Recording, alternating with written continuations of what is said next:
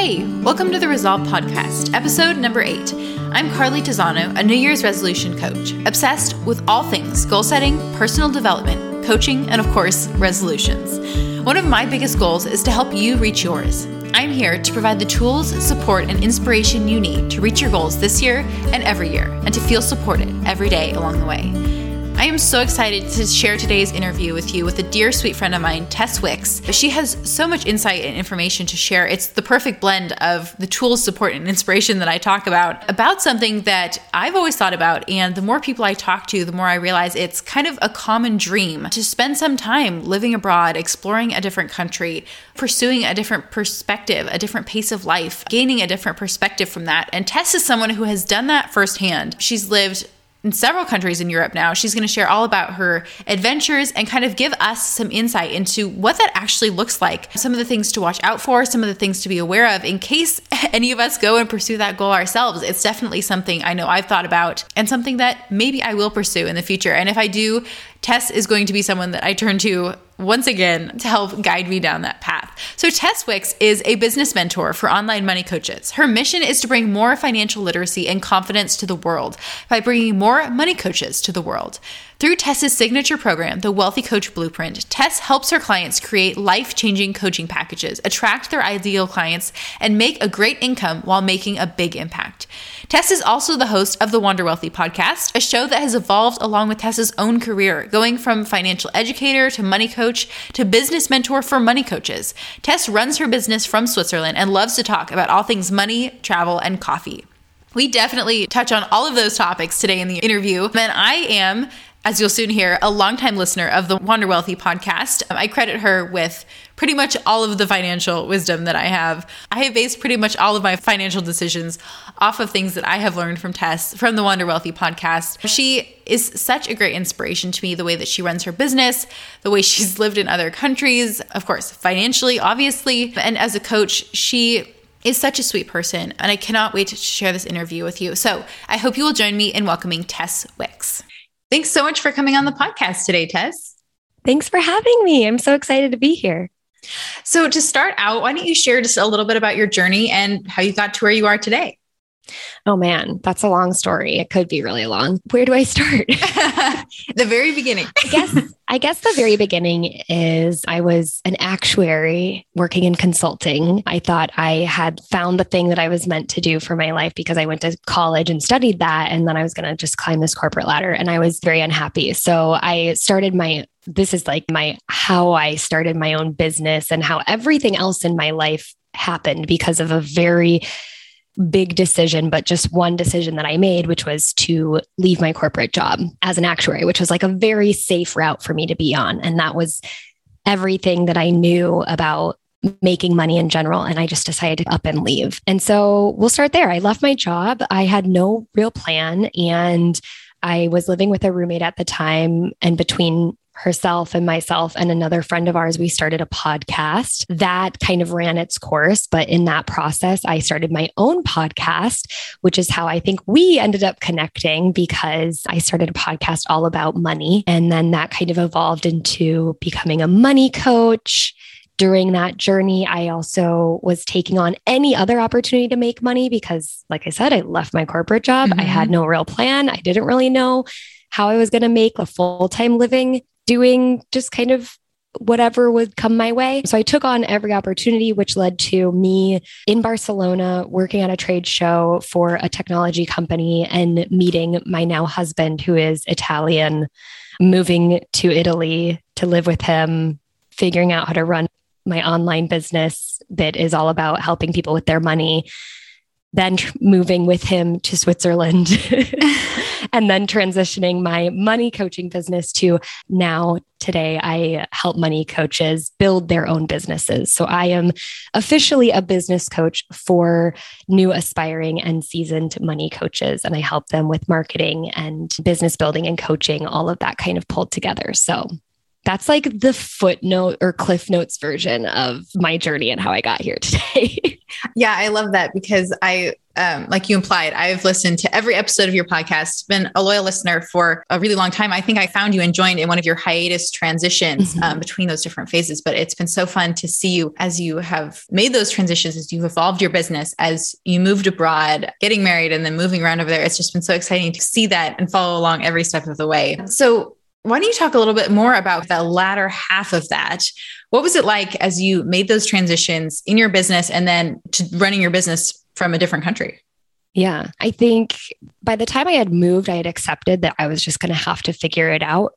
But I think the most educational component of this, and if I can share a lesson from my experience, is that we oftentimes make up all the reasons we can't do something because we just like don't know or don't think it's possible or have no idea if it's possible. So we decide it is not possible. Mm. And so one of my biggest hurdles of even making the decision to move abroad was it's not going to be possible for me to run my business from abroad, or I'm never going to be able to become a coach because I could never coach from a different time zone. And so I like kept myself small and I made a lot of decisions to not do things just because I assumed it wasn't possible. I didn't have a full time coaching business before I moved abroad. I wasn't a full time money coach at that point, but I decided until I am one, I'm not going to make decisions based off of something I have no no real idea what it could be like. So I figured I'm going to move and then I'll just figure it out. So that was a lot of my game plan. I think that's like the story of my life, really. I'm going to quit my job and then I'll figure it out. do as I say, not as I do. If I'm your money coach, I'm not going to tell you to do that. But I am the type of person who just needs to do something like that so I can figure it out. Otherwise, I get in my head a lot. Mm. So moving abroad and running a business from abroad is interesting because a majority of my clients are US based. They're either Canadian or American. Some are um, from the UK and South Africa. So I do have some in my time zone or very close to it, but a majority are US based. And I just, my business just looks very different from how it would look if I lived in the US, but it actually works. It works great. I wake up at eight in the morning and then I start work around between 11 and 2 p.m., 11 in the morning and 2 p.m. And then I work until eight or nine. Mm. Sometimes I get off earlier, but it works because you know what? I'm married to an Italian, which means we eat dinner at nine or 10. And wow. that's just how our life is. We've made it work. What are some of those other differences that you found as you've transitioned to running your business from a different country? Yeah, I think honestly, a lot of people just automatically assume once they learn what I do that I have clients in Switzerland or clients in Italy or clients like my main client base is in Europe. And that would be hard. That would have a lot of big differences for me. But because my clients are US based and I really understand whether it's a money coaching client or it's a business coaching client, I understand the the world that they're living in and, and what they might be dealing with. It's not actually that big of a difference. Like the time zone is probably, or the time difference is probably the biggest thing. Everything else pretty much works the same. Of mm-hmm. course, there's the complications of having your legal entity established if you're going to do something like that or taxes, but I don't even understand that. I just pay people to help me with that. That's beyond my comprehension. Yeah. And that's something that I think it would certainly scare me moving abroad to consider those legal and financial implications. So is that kind of the best advice? Just there are people who know their stuff and use them. Yeah. And I think, you know what? If a majority of your listeners are US citizens, as an American, you have to file taxes in America anyway. Mm-hmm. I make all of my money in US dollars. I still have to pay. I don't necessarily have to pay taxes in the US, but depending on your situation, you might have to. So you can still, for the most part, keep your bank accounts open, keep making money in US dollars. Just use a, I just use a credit card with zero foreign transaction fees when I'm spending my US dollars in mm. a different country. And I think I, I, I have a lot of privilege in this way. I've married a European. So, in terms of how we split the bills, we just do it very strategically based on our situation. Like, mm-hmm. I pay for anything I can pay for with a credit card, and and then he pays for rent. So like mm-hmm. can manage it that way. Obviously, if you needed to pay for everything and cover everything in the currency in the place that you live, there are definitely resources and tools and specialized banks that allow you to get paid in a different currency and then have your bank in that country. And it's going to depend on the country. If you want to live, move abroad, it's going to depend on the place that you move, but just knowing that there are resources out there and there's also people who can help answer those questions for you as well. Yeah. What should people consider if they're thinking about moving to another country, whether they work online or not? I think it's important to just know that you're it's going to take some time to find your groove. I think it also depends on your personality. Yeah. I'm very introverted and I am a perfectionist. So I'm not one to just suddenly learn bits of the language and then speak it without being terrified of yeah. completely messing something up.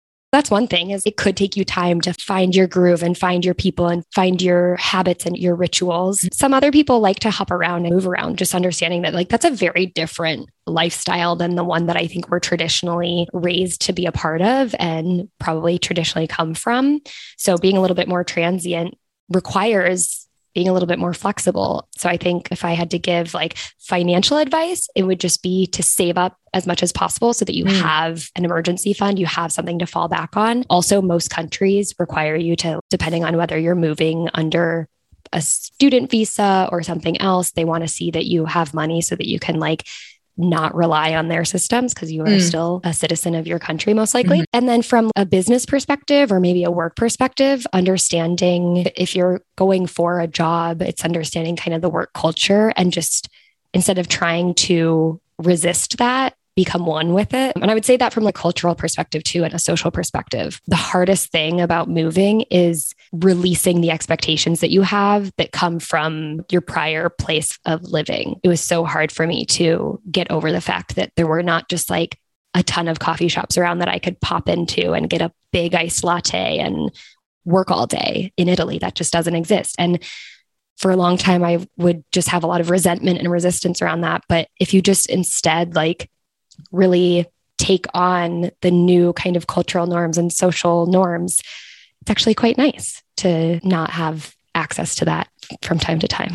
Yeah, how interesting. That's something that I wouldn't have necessarily even thought of because it's just so entrenched in American culture and maybe even business owner culture. Like you can just grab your laptop and go work downtown or around the corner or wherever you want to. And that's the yeah. whole point.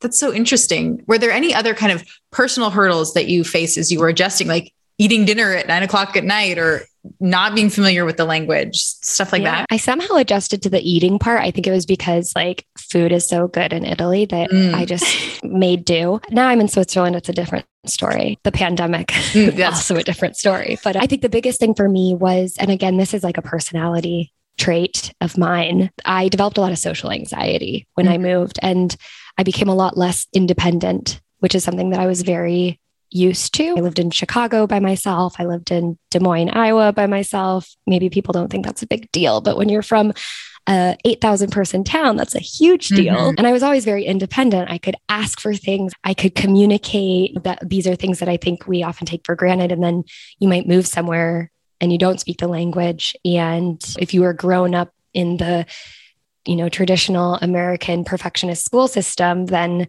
taking risks is something that we aren't praised to do. We aren't taught to do. And so for me, even going to the grocery store and asking if I can have a bag felt like such a risk and and I didn't want to do it wrong and so I would just not do it at all and it that mm-hmm. kind of built and built and that was really hard for me but it was also a really big learning opportunity for me just to know myself and know that on one hand it's a privilege that I think we all have to be able to communicate and not be in a place where we can't communicate and then just have to figure it out. And that was a big lesson for me.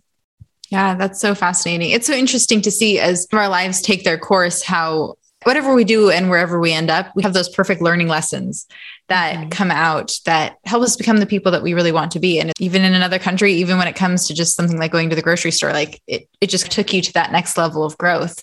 Yeah. So as an independent person, is living abroad something that you had considered before you met your now husband or something you considered or wanted to do? I always wanted to live like three months in Europe. Mm-hmm. I never expected to be here for, it's probably now three years. yeah, I always thought I would, but I never thought that it would end up like this, which I'm not complaining. It's great. Right. But it's yeah. just crazy how one intention can lead to a completely different life. Mm-hmm. That's so exciting. So you mentioned saving up before you consider a move to a different country, move abroad. Is there a certain amount you would have in mind or any other financial advice you'd have for people in that position?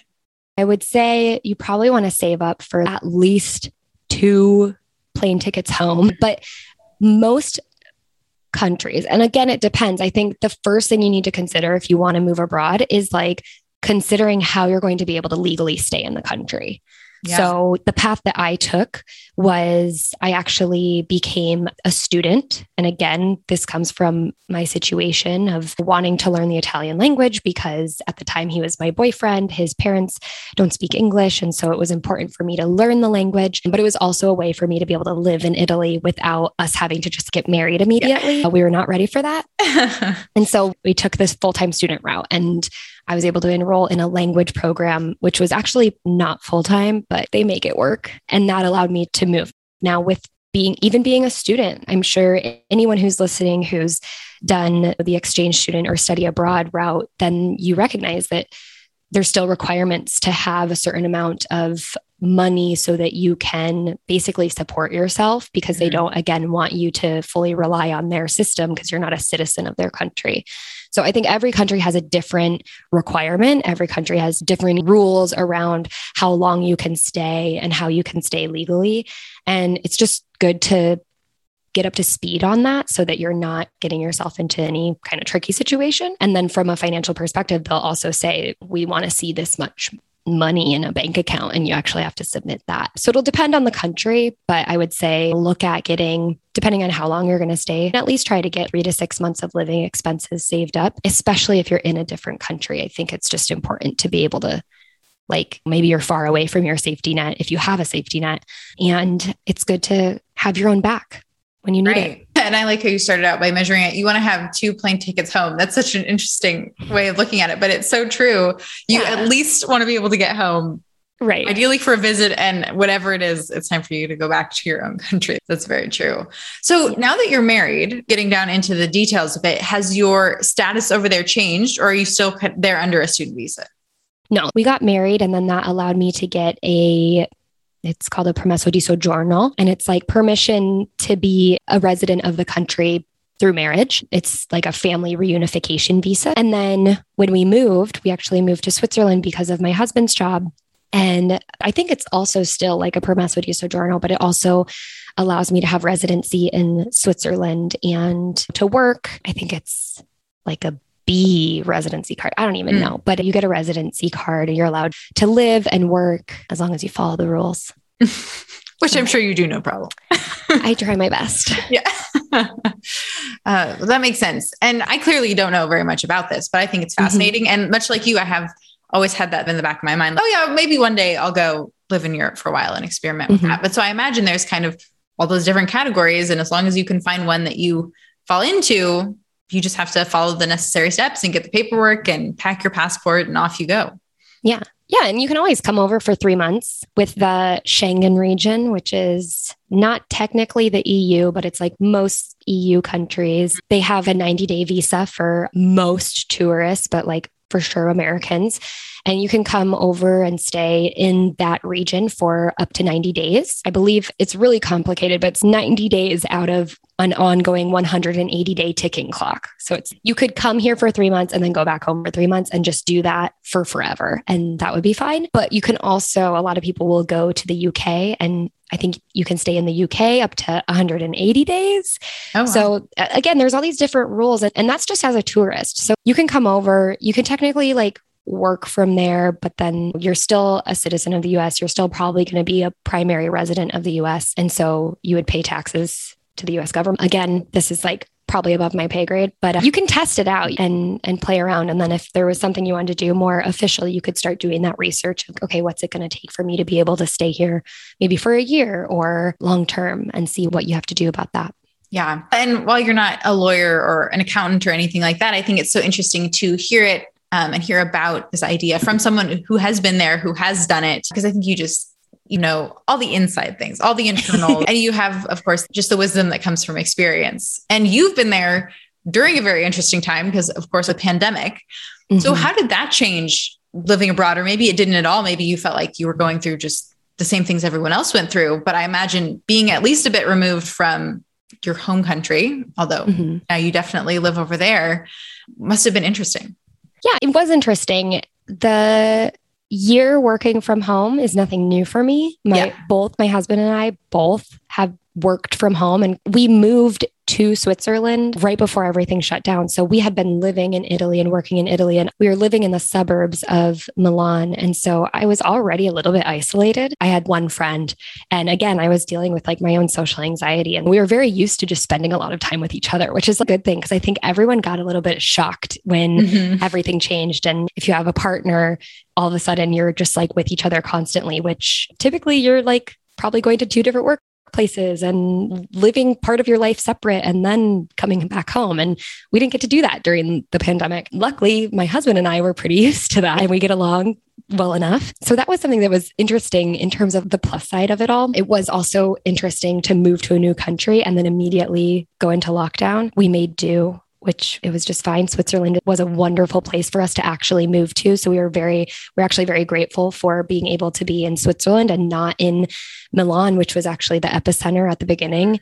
I don't know what we would have done if we would have actually been locked down in the apartment we were in there. so being in Switzerland, being able to actually leave the, the apartment that we were in and be in the Swiss Alps and just mm. yodel, it was great. I think that obviously without making it super heavy. There was plenty of downsides, but for me, in terms of what really changed, was just not being able to go home mm. more frequently. And that is one of my like key money priorities is being able to have four flights home a year, which I think for some people, they would rather spend that money on two to four designer bags a year. And I spend it on airfare and I have no regrets about it. You know, that's something that I prioritize being able to see my family about once a quarter Mm-hmm. And it's intense. A lot of people would, I have friends who go years without going home, but that's high on my kind of value chain. And so I would give up lots of things to be able to fly home. And that was one thing I couldn't do. Thank goodness for FaceTime. Yeah. Have you been able to visit them since all of this started? Yes, I've actually been back twice now. I went back Good. in April and we got our vaccine. And then I just got back from spending three weeks in good old Iowa. So it was nice to be back. That's perfect. Well, speaking of family, and you mentioned FaceTime, obviously that's big. Whether you live down the street from your family or across the world from them, I know that's something that many family members use to stay in touch. How mm-hmm. have you stayed connected to friends and family back home while living over in Europe? Yeah, Instagram stories. That's true. a lot of them, it's so funny because I really put a a focus and an effort on using my Instagram for my business. And yet, still, like people I went to high school with follow me on Instagram and watch all of my stories. And I'm like, this doesn't even pertain to you. Like, I'm talking about online marketing. You don't need to watch this, but people they just watch everything and i think that's how they feel connected to me that's how i definitely feel connected to them i wish they would do it more i can only get so far so yeah i use social media and then we use FaceTime and I don't like to text very much, but I will if I have to. But usually, just any way I can connect with them and see their face is good for me. And then now, just getting back as much as I can once a quarter. Yeah, that's a good rule of thumb. And then it just helps you to plan knowing that I'm going to take this week and I have another one coming up in a couple months. And just gives you that confidence that your relationships are going to stay strong and you're going to put in the FaceTime both like through a screen and in person. Um, yeah. I think those are really great tips. So, on the flip side, I guess, of that is how have you made in person connections with people over there? Ooh, that's a good question. I actually have been celebrating recently because I finally have friends. That's and so I think. As an adult, it feels very difficult to make friends. I know, especially with my experience being in Italy and having my social anxiety, it was very difficult for me to make friends. And now, honestly, I got on Bumble BFF, which was very weird to get back on a dating site after mm. being married, but it's dating for friends. They or they at least have a, a, a version of it that is for friends. And I made a connection with someone who's also an expat. And I think, of course, it depends on where you're at to be able to connect with various people and expats are a good community because they understand what you're going through. So I connected with someone who is also an expat who happened to also be my neighbor. Our husbands wow. work for the same company. No way. So, yeah. So we were able to connect. And then she introduced me to a co working space that she was joining. So we both decided we would join that. And then through that, we've met all of our other friends. And now we have a really awesome community of mostly expats. Uh, Switzerland and especially Zurich is very international, very full of people from all different countries because of the industries that they have there. But it's been awesome to be able to like connect with other people. It's like kind of be like being a freshman in college again mm. and being like, we're all here not knowing what to do. We don't, none of us have friends. Let's be each other's friends. And it's very nice. Yeah, that's so perfect. And it's a great reminder that you can find people to connect with anywhere. Because I know, like listening to your podcast over the years, you have so many online friends and connections that you've made that way. That's how we connected. And you've had so many of the guests on your podcast and talking about how you met them through this conference or just on online and you've never actually met them. And so it's cool to see how you translated that skill of meeting people online to making some of these connections in your new city using tools that are available and out there and then having that transition to meeting all of these other people and forming such a tight group of friends. That's really cool. Mm-hmm. yeah. Yeah it's amazing.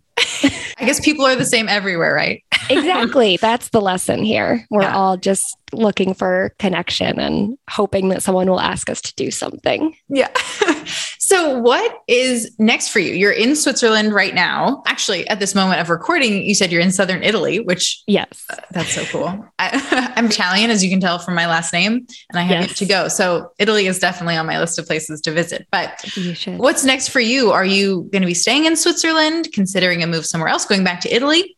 We're definitely staying in Switzerland for the next probably five years. I have talked my husband into the FIRE movement, which is financial independence, retire early. So we are working on that. Our kind of dream goal is to actually buy a property or build a property here in southern Italy, which is where my husband is from, and he has lots of family here. The cost of living is also very wonderful if you're looking mm. to spend little and enjoy a really nice life.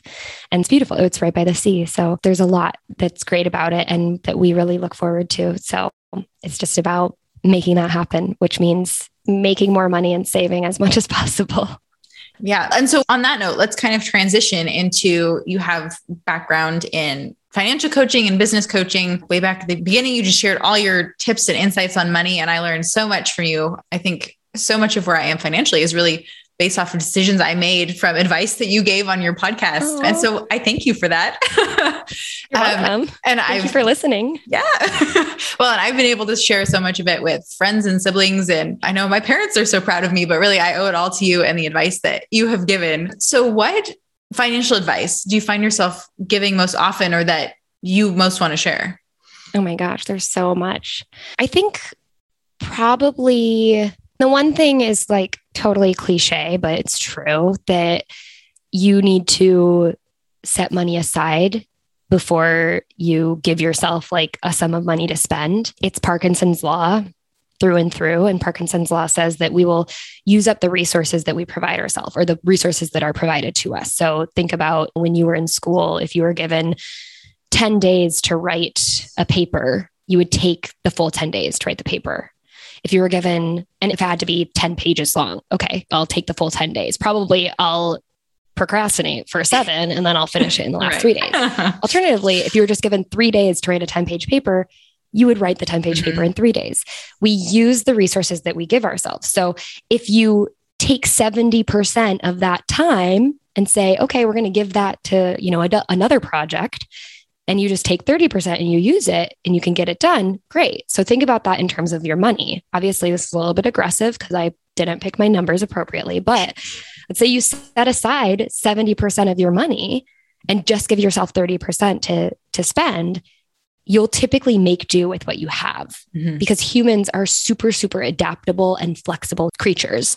And everyone can figure out how to make do for the most part. But a lot of us give in to lifestyle inflation. We give in to all the things that other people want for us or all the things that society has told us we need, when in fact we can live on very little. And there's a lot of things that we don't really need, but there's a lot of reasons to spend money. Mm. So if you can, of course, if you'd rather spend now, which I think a lot of us would because it's short term gratification, if you'd rather spend now and that's the most important thing to you, do it. But a lot of us just lack that perspective of seeing our full life and how it's going to be lived out financially. And I think if you take a step back and really look at the full timeline, that gives you the perspective you need to realize, oh, I don't actually need this thing right now. I could do without to pay for my future self, and my future self will thank me for that. But the second you start saying yes to every single thing that you could spend money on, you adapt to that lifestyle. It makes it more painful to get back to what's really important and get back to seeing that full picture and making sure that you're taking care of every version of you that could play out in the future. So, yeah, I think that having that perspective, you're right, that is so key when it comes to thinking about your financial future and bringing in what you said earlier about priorities. When you can apply the perspective to your priorities and what your priorities are for the long term, not just in the short term, then I think is when you can really hit the sweet spot of determining what your saving percentage is going to be, what things you want to be investing in or not, or if you want to go and retire early, like you said, you're now pursuing, or mm-hmm. if you want to spend on flights to go home four times a year or eight times a year or one time a year. And when you can step back and look at the whole picture, is when you can have that perspective in light of your priorities and then really make the decisions from there. Yeah, exactly. Uh, when I first found you, you were actually interviewed on another podcast, which is what made me switch over and start listening to your podcast instead. And on that one episode that I heard, you were sharing about having different savings accounts because a lot of people have one savings account and they just save for everything in there, prioritizing having different buckets. And mm-hmm. so that's something that I went out and did right away. And I love it because with my organizing background. And actually, that was on an organizing podcast that I heard you. So the tip made a lot of sense. Yeah. Having everything just parceled out, sorted is so nice. And it is that visual reminder, I think, to me of my priorities, what they mm-hmm. are, and putting money in them just automatically every month reminds me that I am acting in line with my priorities, even if it is just on autopilot now, so that my present and my future are all supported in that way that I know is already what I want. Yeah. Yeah. And I think boundaries is such a hot topic right now, but mm-hmm. like boundaries applies just as much to like your personal space and your time as it does also to your finances.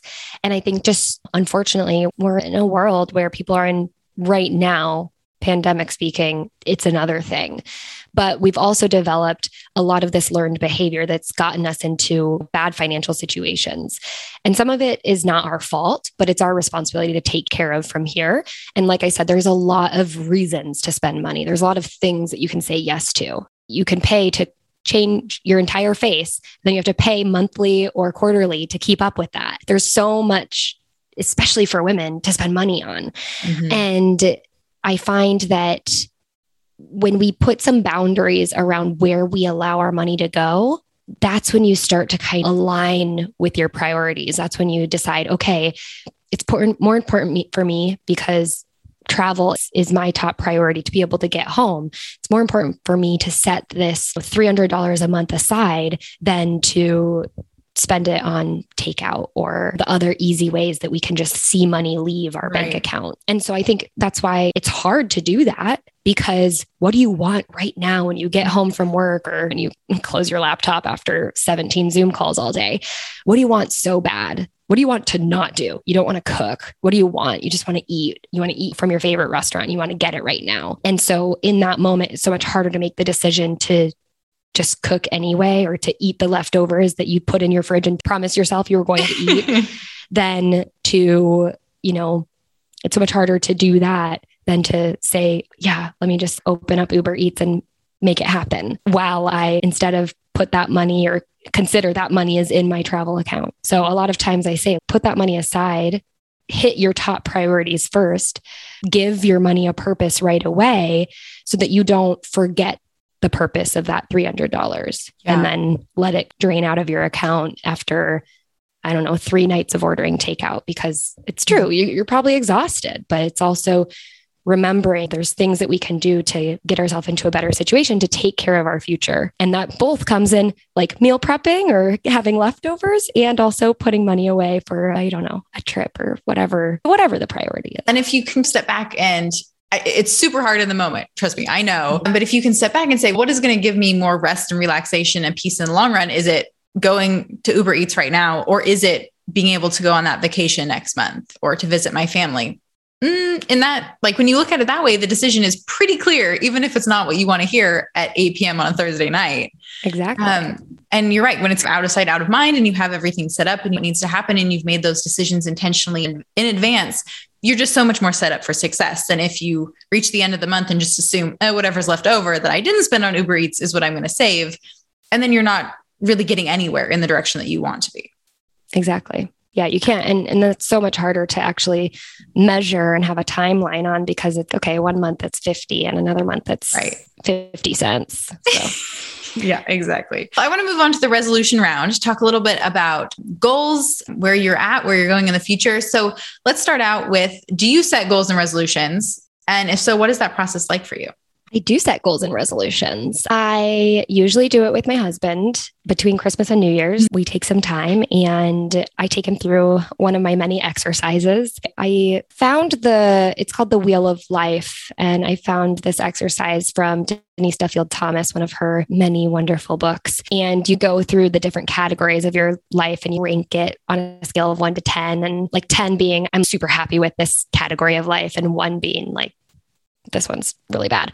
And usually you fall in the middle somewhere, but you can identify like the three, I, I identify the three categories that probably need the most boost and that I really want to make sure I'm focusing on. And usually they're the ones that have the lower score because we want to make sure that we're making that wheel nice and round. So if you can imagine this mm. wheel, it's like one is closer in, 10 is on the outside.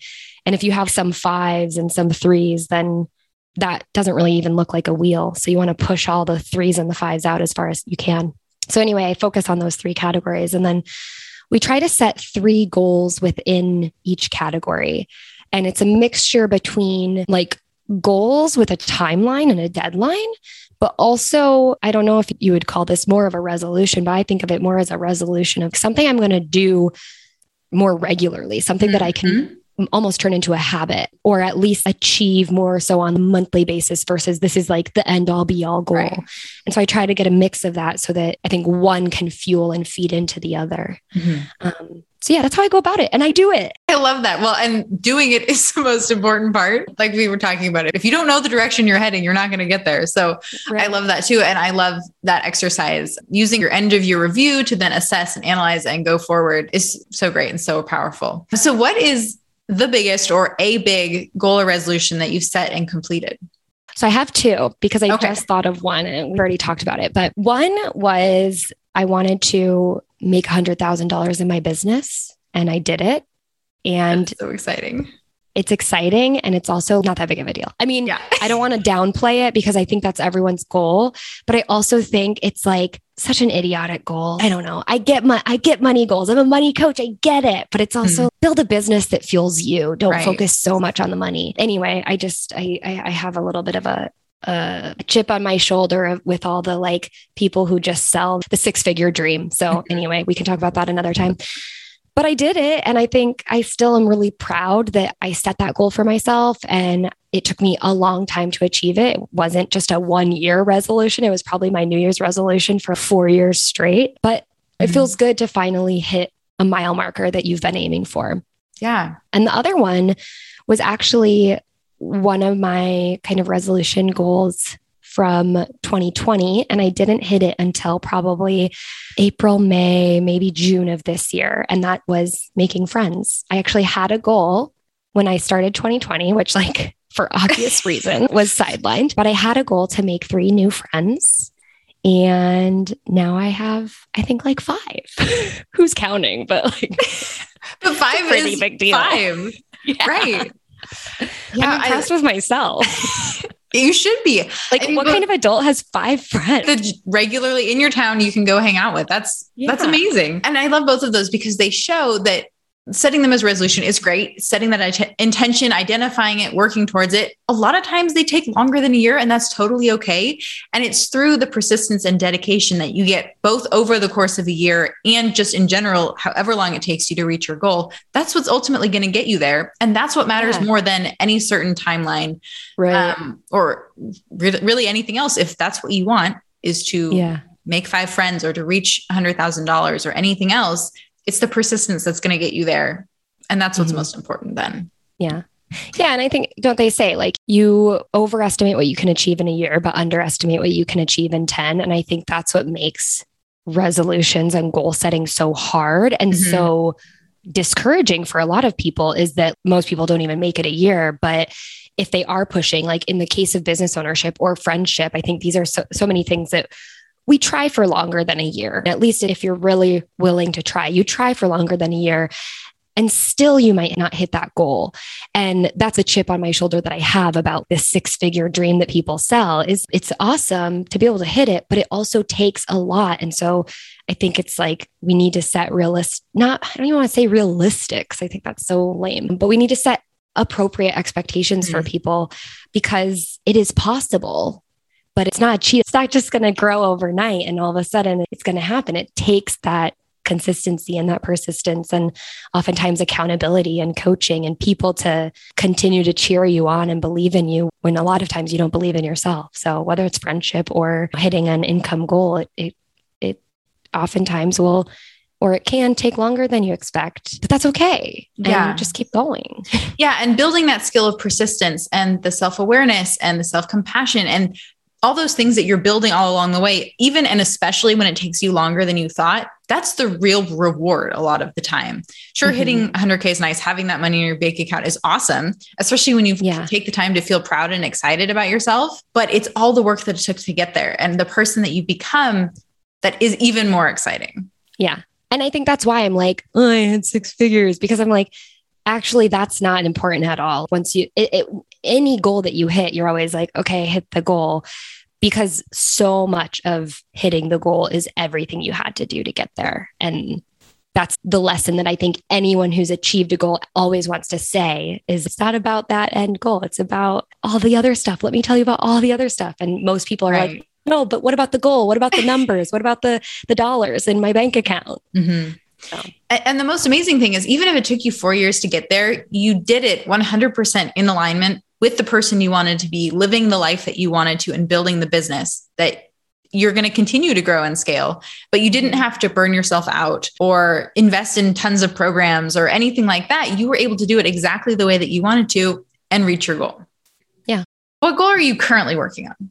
That's a good question. We have early retirement, so that's definitely mm-hmm. one one of my goals. I'm trying to think. Business-wise, I actually am working on resting, mm-hmm. like taking some time just to be happy with my current business and not constantly feel like it's not good enough. Cause I think that's one of the always evolving dynamics of building your own business is like you reach a goal and then you're like, well, great, that's over, right. on to the next thing. And mm-hmm. I'm really trying to just be happy with reaching this goal and be happy with what this has provided for me and the type of lifestyle that I get to live without constantly striving for the next thing. And that is a goal in and of itself because it's really hard to not always be looking, thinking, oh, I need what they have. So that's something that I'm actually actively practicing right now. And I've been doing that kind of all summer. And, and I'm happy about that. But then everything else is just getting back to the plans that we had. And I know the pandemic isn't over, but now that some things are starting to open, just getting back. I have to plan our wedding again because we moved it so many times. I like don't remember most things. so like I have a husband, we're legally married, but we still have to do the whole shebang. Wedding planning is I understand why there are people who make that their job because right. it is a full-time job. Me, I'm on a budget, so I got to plan it myself.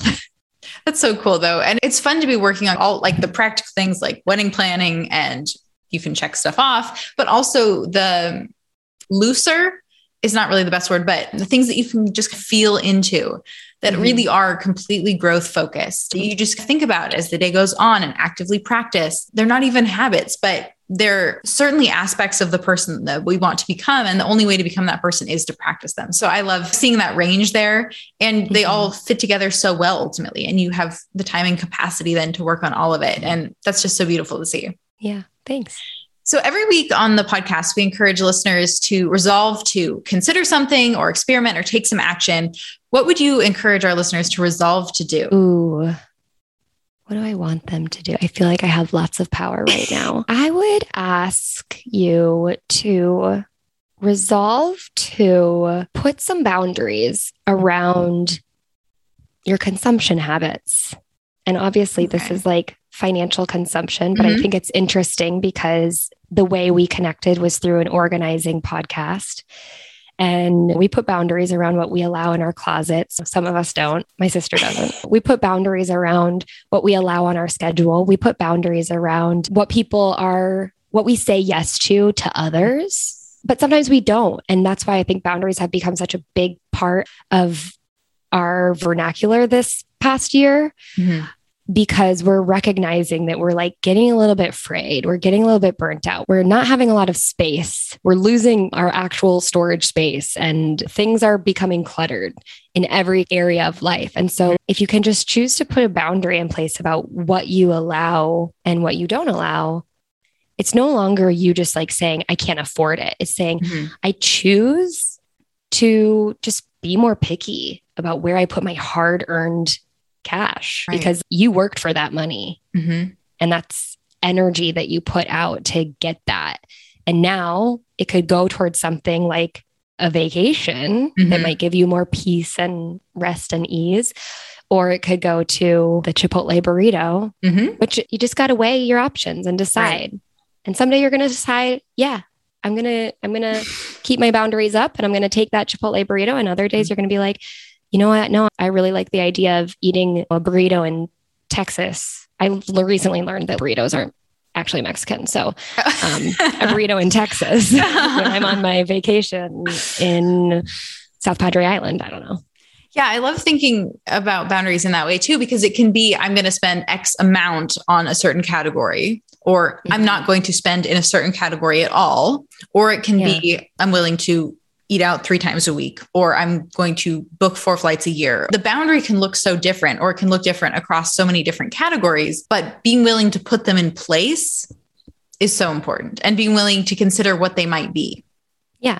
I think a lot of times people think, "Oh, I don't want to I don't want to take away by saying no to these things or by only allowing myself to spend $200 on restaurants each month. Oh, that's so lame. But it's like you put that boundary in place so you can create space and say yes to other things mm-hmm. that you also like and that yeah. you also prioritize. And so by calling them boundaries, I think it allows us to be like, yeah, we say no to helping everyone because we can't pour from an empty cup. So we have to take care of ourselves too. We say no to buying all the things because we only have so much space and we want to make sure that what we have and what we own is like our favorite thing. There's so many ways that boundaries are really beautiful. So they can be beautiful with your money as well. I love that. So I just want to end with some confetti questions. These are just for fun to help us get to know you a little bit better. And the first is what time do you get up? I wish I could say five or six in the morning, but I get up at eight. I think that's beautiful. I, I love getting up at eight too. That's like my sweet spot. If I just let myself mm-hmm. sleep, that's normally when I would wake up too. Yeah. When do you do your best work? Like time of the day? Or place or anything else? When do I do my best work? In the winter, because I'm like, yes, there's no pressure to socialize mm-hmm. anymore. Everyone's inside. So in the winter, in the ballroom with a knife. No, I'm kidding. my favorite. Um, in the winter, I love, I know I just said move to Italy and just be fine with not having coffee shops, but I love working mm-hmm. from a coffee shop. And honestly, I'm I'm very introverted. I love the creation the type of creation work. So, as much as I love supporting my clients and being on podcasts and doing all this, my best work is when I'm just in a coffee shop in the winter creating something juicy. Mm. Yes. What is the best piece of advice that you've been given? When I was in 10th grade, I was on the diving team and I sucked. I was so bad and I was so scared to do everything. And so there was a quote on the whiteboard. There was a whiteboard like I think the college students would write their dives or something. I don't know, but there was a whiteboard on the wall and then there was the diving board. So if you st- stood on the diving board facing the wall back to the pool, mm-hmm. you could see this whiteboard. And there was a quote on it that said, Feel the fear and do it anyway. Mm. And that's actually a quote by Susan Jeffers. I don't know. I got to look it up. I have her book and I just haven't read it, but it's just that quote. And I think so often we let the fear of something keep us from actually doing anything when in fact fear is not real. Fear is not a threat. Fear is simply made up in our minds. Mm-hmm. So a lot of times we stop ourselves from pursuing something because of a fear which does not live in reality. If it's actual imminent danger, okay, sure. But the fear of what people might think, the fear of what could potentially happen, mm-hmm. that's just your brain making up all the reasons you shouldn't do something. So you're allowed to feel the fear, but you should do it anyway. Yeah. Jump off the diving board. Live around the world. Make people really worried about you when you're doing an inward somersault and it looks like you're going to hit the board, oh. but you are so bad at diving that you jump so far to the right, you're totally fine. yeah, just after watching the Olympics, even the professionals, how close they get to the diving board is so terrifying. yeah. Yeah. What do you do to rest? A lot of things. Lately, I've been listening to, oh, what is Outlander, the mm. series? I started watching it on Netflix and I was like, I can be a better person and I can listen to this book and walk. So mm. I don't just binge watch the entire series because it was getting dangerous. So I've been listening to the audiobook, but I, I do walk. A lot of times I mm. walk. I love walking. I've also been playing Sudoku Ooh. a lot while listening to this like Scottish Highland tale and time ta- travel and I don't know, fairies. Oh, I love that. Yeah. So fun. What is your favorite beverage? Maybe when you're at that coffee shop in the winter. Oh my gosh. I love a cold brew coffee with mm. oat milk. Mm. Yeah. yeah. And what is your favorite TV show? Right now, it's Love Island UK. Okay. I'm also, I am like not someone to look up to. I go hard for Bachelor in Paradise, The Bachelorette. I listen to podcasts that kind of analyze it. I am very much one with Bachelor Nation. So I love that. It's whatever you want. If that's your yeah. thing, go all in. Yeah. Anything I can escape to. Yeah, exactly. What book has had the greatest impact on your life? Probably, I have to think of my bookshelf right now. I think it was Essentialism by Greg mm-hmm. Mm-hmm. Um, I read that in a very pivotal time where I was really frustrated with my corporate job and frustrated with the ways we were doing things and all the basically time we were wasting on a lot of things.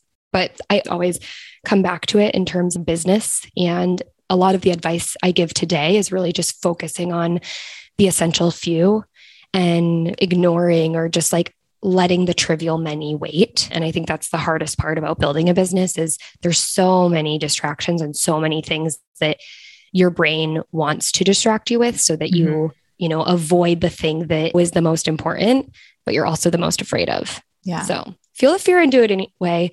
And separate the trivial many from the essential few.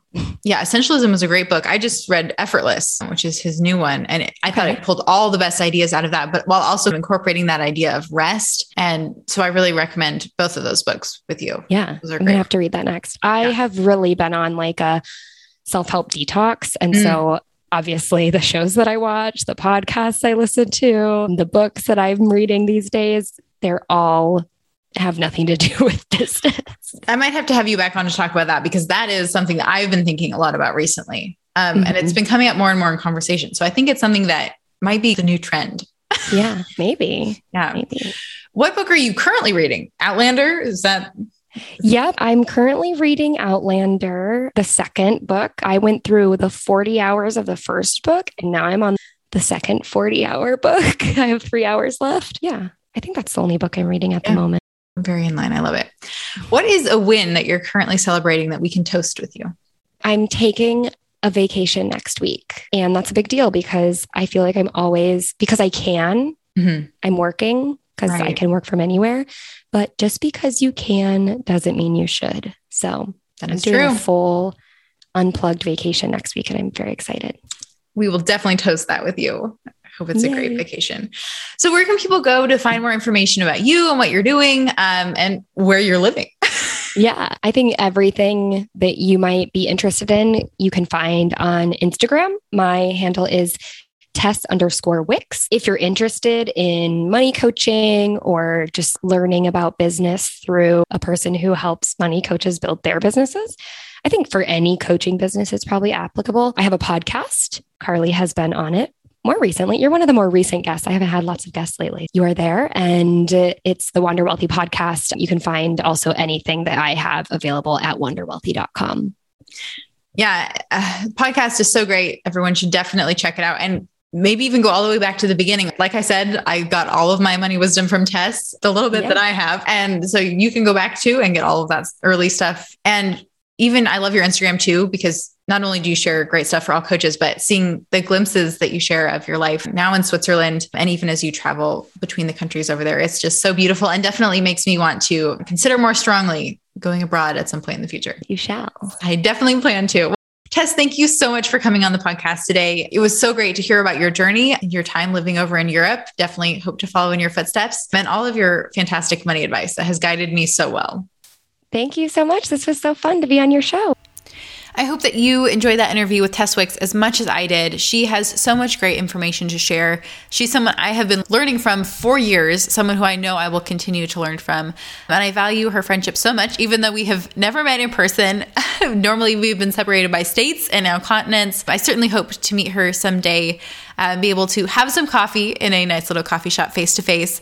But until then, like she said, we can have friends all across the world. It's so great to connect with my listeners all across the world, whether it's through the podcast or through Instagram, my clients who are in countries I have never even been to. It's so exciting that we live in a world that is so connected, but it's also amazing when we can kind of break through that connectivity on a whole new level and go to places we've never been before, live in places we've never been before, experience cultures that we have not yet gotten to.